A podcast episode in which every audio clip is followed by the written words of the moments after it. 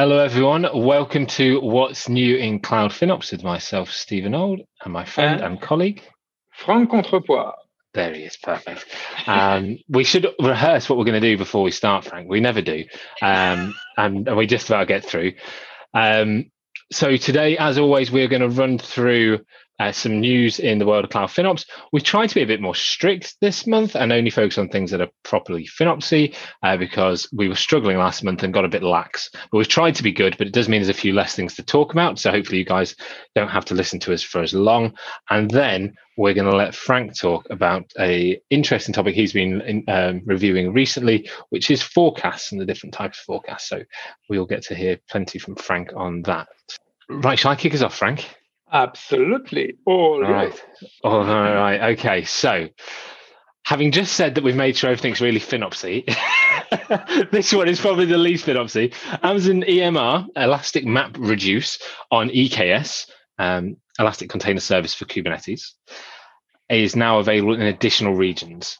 Um, what this initially says to me is that I didn't announce it or I missed it when it went into the kind of normal um, beachheads uh, of Virginia and Ireland. Um, what I like about this and why I feel it is FinOps related is that you know containers are standard are more efficient in terms of utilization. You know, you are breaking things down to smaller chunks, mm-hmm. uh, so you can now run your uh, your Spark workloads, which is really what the EMR is under the hood, um, on on EKS. What I found interesting when I was reading this up is that you have you know always been able to run EC2, but you can also for a serverless um, feel run it on Fargate as well, which I Ooh. didn't realize. Um, also worth noting for anyone that uh, hasn't realized that savings plans cover Fargate, so you can cover this service's underlying infrastructure with nice. far, with savings plans. So I would guess, and I'd say it's a guess, but now we would have that. So it's you you can have savings plans on Fargate. You can use both instances when you mm-hmm. use normally all the um, EMR. So all of together say yeah there are lots of opportunity for savings for that. So whoever is using emr at the moment just just look at that very closely because i think we can stack up a couple of discounts there. Yeah I, I, don't find many people going in and using emr fresh because it you know it's a, it's a managed hadoop spark service right? And i think a lot more people are using the more um, managed services. But if you have got experience with spark uh, it is a powerful service, and you can do it pretty cheap if you do it right. Yep. Also, next is for me, and the next one is uh, related to Google Cloud, and it is the fact that so the title. I like the title. I didn't understand a word of what the title was about, or, but, or what the article was about, but it is cool. So it's costs meet code with programmatic budget notifications. What it really means is that when you use the capabilities of budget notification inside Google Cloud, you can now send that to uh, a pub sub pub, sorry, pub sub uh, pipeline. So the idea is that you can all of a sudden have actions triggered from those budget alerts directly, and you can trigger whatever you want. Whatever is capable of listening onto that pipe can just be executed. And that is quite big because all of a sudden you have all those possibilities of if you of reducing the cost. For example, mm. you know you're running something big and well, it's getting too expensive. You can just start reducing the size and make it slower uh, or delivered slower. So it, there are lots of really good things that you can do with that. It opens lots of possibilities. And I think that was really nice from the from Google Cloud. Yeah, I, I, like what you're saying there. That it's it's about the possibilities it opens because you know the other providers, and I think we can talk about one of them today, where they have got a cost control function through budgets now, but it's a little bit dictated as to what you it does. You know, it can switch off everything in that account. With this, you you can decide the action which means you need to more programmatically manage it you know you need to actually put that in but for some people especially people using google who often kind of dev friendly backgrounds yes. um, they will love that they'll love having that power in their hands yes super Right. Yes, I see really coordination there. Can you imagine Kubernetes? You say you, you can organize things and coordinate them Yeah. so that Drop the amount of pods available for yeah. exactly, absolutely nice.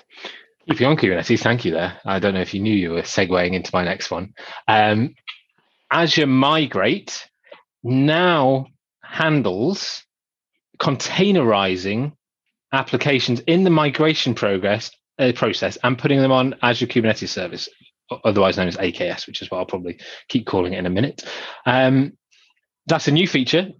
I am pretty impressed. You know, I've looked at things that can do this in the past. I would be interested to see how it does it and how well it does it.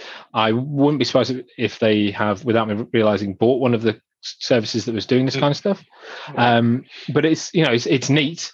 Um, you know, AKS runs .NET Core on it as well, I think now. So, which does neatly go in in containers. So I think there might be some real real cost savings available there. Um, for those who aren't aware of Azure Migrate, you could already use it to migrate virtual machines really easily. You know, just like a VM to Mhm. VM. Uh, but it also did map SQL databases straight into Azure SQL, which was quite nice Nice. Yeah, if you are a MS SQL house, but now you can move container, we can create containers in the migration process using Azure Migrate. Yeah, that, that would be extremely useful if you even just to do a, a, a it simplifies the, the load and shift really the, Mhm. lift what was the term i don't a- remember the term. Yeah, there's Lift there's and- lift and shift, or in this case, you're kind of doing a shift and polish.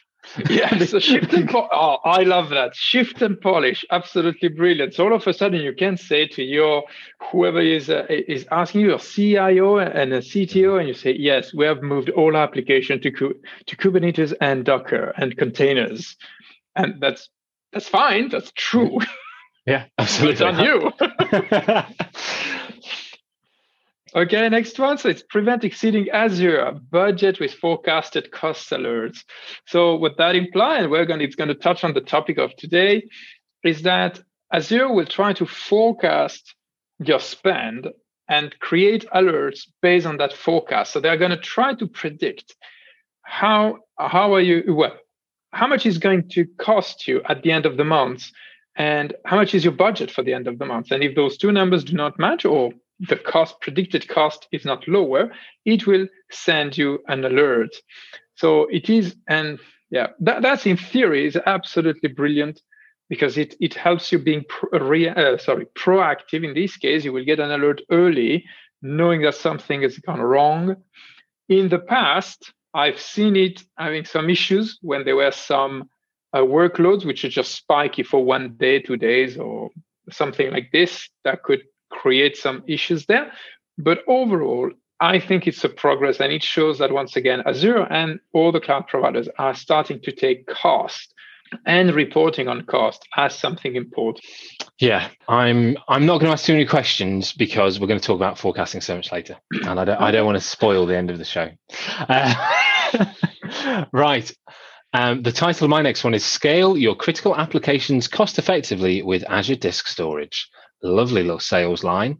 Digging into the weeds, you can now on demand. Well, you can set up so on demand you can burst IOPS and throughput. So it goes up to six times higher on the uh, some of the bigger SSDs, so the 512 gig SSDs. Now, for those of you that know Azure Disk Storage really well, unlike me, um, it's worth noting that this is different to the credit-based system where you used to have to accrue credit, and then with the accrued credit you could burst until that ran out. This is just on demand; it will just do it. Pros to that performance absolutely and you maybe don't have to put a as big a disk in place to be able to handle or you know or special network disks to handle high throughputs which might only happen at certain times the downside you are losing control on some of your financial governance of what the cost of those services are going to be. I always think that's a, an interesting one but you can go up to 30,000 IOPS and 1,000 megabytes of throughput. It says megabytes, not megabits. But I am going to therefore Mhm. trust that's what it means. Uh, so I do like it. You know, it has those cases where it can be really cost effective. Um, but I, you know, unless I've missed something, I think it doesn't have any guard rails that are obvious on protecting. But you can optimize it for your workload. There's a bunch of things you can set potential durations. Uh, but I think if you don't do it right, it could be a little bit of a risk to your to your FinOps um, posture. Cool. So uh, next, so the next is going to be AWS S3. It's Glacier. So reduce uh, 40%, that's by big number. You see S3, you see Glacier, you see 40% price reduction, but it is on put and lifecycle requests. So the idea is that Glacier is already extremely inexpensive. The positive thing of having such good reduction on put and lifecycle requests is that it will simplify and reduce the cost of the migration to Glacier. That is positive. But yeah, when I was reading that, I have to admit, initially I was all there saying, wow, how can they reduce Glacier by another 40%? It's for put and lifecycle requests. So I hope it's going to impact very positively your workload and things you put in Glacier. Let me know. I would be extremely curious to understand how much this is really uh, something that is, let's say, financially relevant in your AWS invoice. Any questions, Steve? No. um, no. Right. And now, uh, last but not least, AWS cost anomaly detection now supports AWS CloudFormation. Uh, I always find these seem like they're the wrong way around. Yes. In the way it's described. Because what that basically means is you can now prescribe in CloudFormation to encode cost anomaly detection uh, variables in Atlassian. So you can now set and put into your standard templates or however you want to roll it some default rules for cost anomaly detection that will roll out. Um, you know, it's done by JSON or YAML, and most mm-hmm. people using CloudFormation probably still using JSON on it, and so it gives you a chance for you know enabling quick, consistent, scalable configurations across AWS accounts. Is how it describes itself. Um, I'm a big fan of anything going into IAC. Um, yes. It's seems to be pretty straightforward into how you would do it, and I, I, think actually considering when this came out, that's it's gone into CloudFormation pretty quickly. So I think it must be something that people are asking for. Uh, but yeah, I'm pretty pretty happy to to see it come come live. Mm.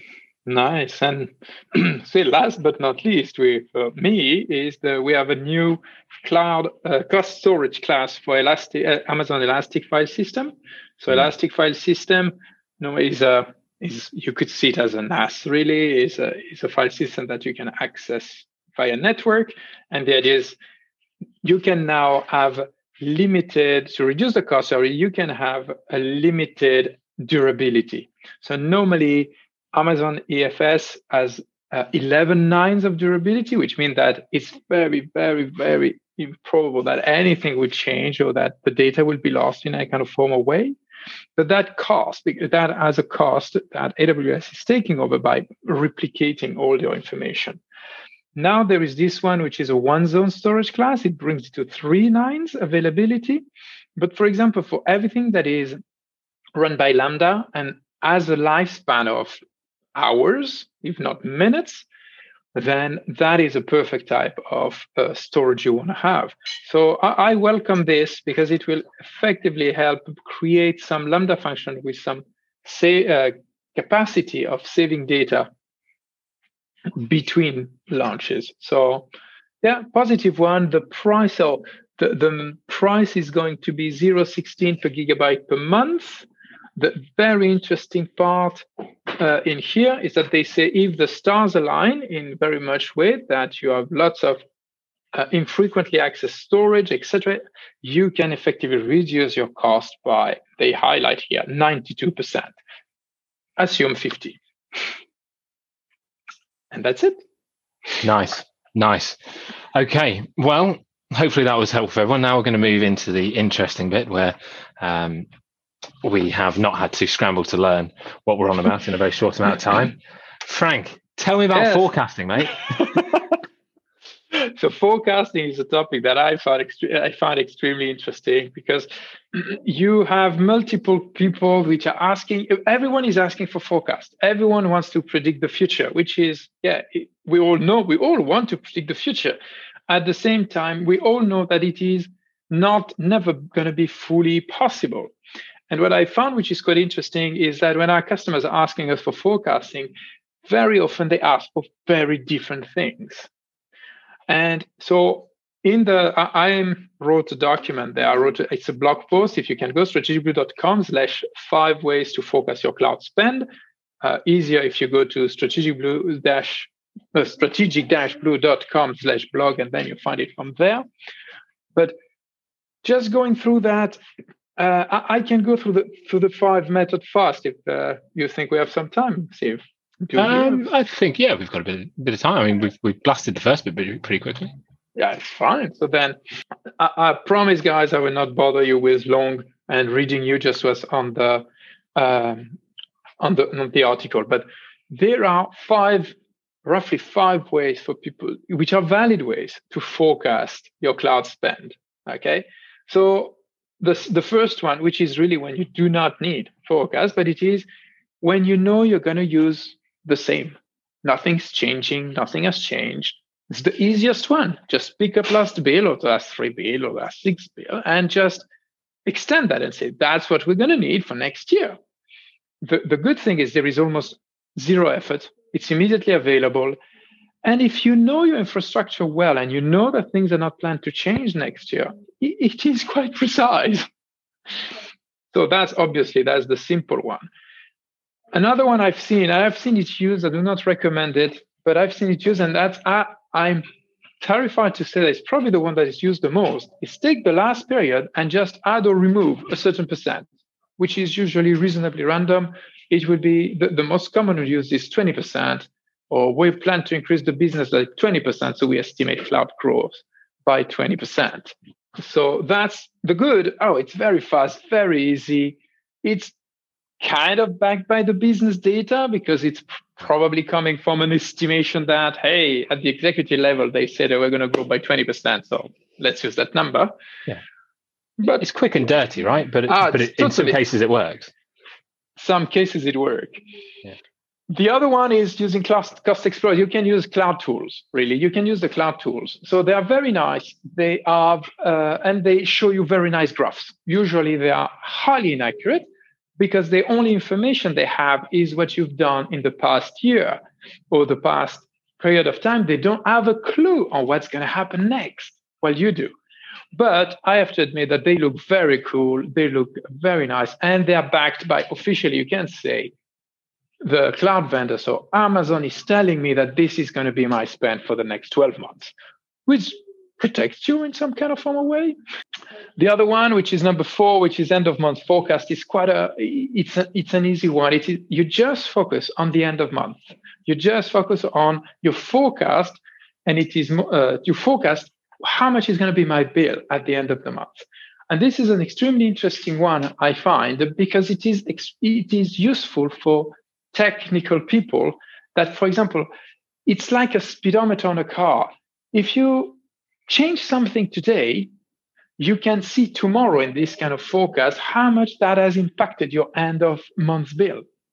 Let's say that I'm spend I've planned to spend 12,000 now. I do a cost reduction initiative one day and the next day I have a 10,000 on that forecast. I know I saved the company 2,000. I have a success. I can even start measuring ROI, return on investment and other numbers. So that's something I I recommend you to do. That is something that I've included into our uh, dashboard. Mm-hmm. It's, uh, so in our dashboard uh, for strategic blue customers, we, we do have this kind of forecast because it is useful and nice. Yeah, helps you helps you see trends, doesn't it? Yes, nice it helps. that kind of forecast. Yes, and also take action. When you see a mm-hmm. spike, mm-hmm. you can just immediately react. It's really a speedometer. You look at, oh, am I at the as if something changed drastically, it's going to be available in the next 24 hours. You're going to immediately see it. You're going to be able to act upon it or investigate up or down, by the way. Huh? yeah. And last, the last one is use what I call business data. So that's the tough one. That's the mm-hmm. best one. At the same time, it's very hard. Is companies and usually uh, the let's say the c level guys will make projection and planning for the year. And they usually do those planning based on one metric which is either usually the number of customers or the number of transactions we're going to do or a mix of both. And the idea is that if you do kind of hard work but you identify how much a customer is costing you yeah then you get a number that you can effectively say, we're going to do an initiative that's going to reduce the cost per customer by that. Or you're going to receive information from the C level that's going to tell you, we plan to increase the number of customers from 1,000 to 3,000 next year. You can immediately get the cost. And it is accurate. And more importantly, it is aligned with the company's objective. So that's number five. That's the best one. But let, us be very honest. It's not easy to get. It's very few people have it, right? It, very few people have it. It's rare and it takes some time to get it through. But I personally think it is very much worth it. Yeah. But yeah, not easy. By the by the time people realize it's what they need, it's often at a stage where it's hard to get. If you did it from the beginning, it can be quite it, you know it's, it's very much it's very powerful. And if you think about how you use forecasts so beyond the kind of forecasting you can do and thanks so much for that frank. If you start thinking about how you can use forecasts in driving your business in a better way if you are using cost per user kind of data or you know whatever you might be to cost per customer not only can you look at how to drive you know how the what the impact at a very high forecast level of driving more customers is and what that cost would be so you can build out business models. But also it gives yourself a really understood manageable number and target to either stay below or to keep driving lower. You know if you are improving sustainability scalability of your business you know big words that we we we see in in kind of the scaling side of business you have got to be able to as I always call it, Frank, and I know you find it funny, you know, put people through the sausage machine and get a sausage out the other end that looks the same, right? and if you can, over time, without reducing the quality of what comes out at the end, be finding a way of doing it cheaper and cheaper, because arguably with scale, you should be able to do that. You know your business is driving in the right direction and you know you're doing the right things and the efficiencies are working if what you start noticing is more customers are costing us more, something is wrong. And it's a great indicator for that as well, um, because it basically means people are covering your growth and you've been using them as a plaster. Don't get wrong people are brilliant um, but they are not a long-term plaster because you if you're scaling well you can't onboard and train people to a high enough level that they will be able to do what your people are already doing. And so you end up seeing the, the two numbers go in the wrong direction. Absolutely. So that by far is the best one. And yes I didn't stop after each one to ask you if you wanted if you had some comments, Steve. Sorry. Um, no, I, I jumped in when when I when I, I thought it was worthwhile. I think um, I, I do like how how we've done our, our forecasting. You know, we, we we did it for a reason, right? Um, I absolutely, you know, having built out business plans and, and things like that, I've absolutely done the quick and dirty. Well, I think I'll grow by twenty percent. That's what we're saying. You know, that that's what I've put in my in in this, and then you you start applying that saying, you know, I'm going to grow by 20%, therefore my costs are going to grow by 20% because they should be linear. I mean, you, we know it's probably not right, but it makes sense to use that when you're throwing something together, right? Well, um, it, it, yeah, and it's also mostly it depends also on the culture of the company. You know, there are companies when you always need to send by, you need to add more things, so they're going to remove it. You always know, oh yeah. So which one you can use is also going to be extremely dependent on what is that you're presenting back? Yeah. Are you trying to get the biggest budget possible? Is it a fight for budget or is it an accurate game where you want to, to work on operational excellence? That's yeah. completely different. And yeah, that's I found it extremely interesting on how people call the same name completely different things. And they all uh, they all think that it, it is the right way. Yeah. It is interesting as you go into it more uh, or I don't know if it's it's something because of, of FinOps taking off, something like that. I think more people are beginning to accept that they are not forecasting, not governing well.